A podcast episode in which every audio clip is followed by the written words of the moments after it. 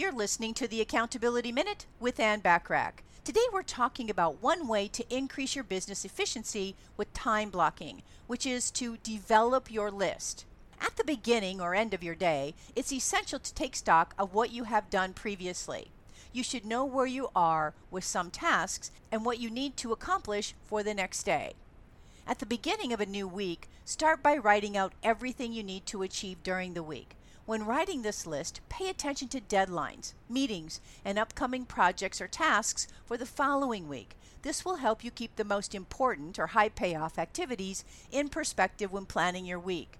You can organize all the business activities you need to make the next business week better by consistently developing your list.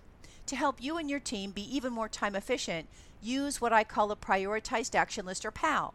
This is a list of everything you have to do so you don't have sticky notes or pieces of scrap paper laying around or things in your head that you're trying to remember or afraid you're going to forget. Everything in the list is in priority order, hence the name. So you're more focused and on target to getting the most important tasks and activities done every single day. Some contact management systems have to do lists and they can be customized to be more like my prioritized action list, which I think makes your list easier to tackle. To download my free sample prioritized action list that everyone can use, go to accountabilitycoach.com forward slash PAL PAL hyphen sample. For more on time blocking, check out my article by going to bit.ly, that's bit.ly forward slash time underscore blocking. I appreciate you listening.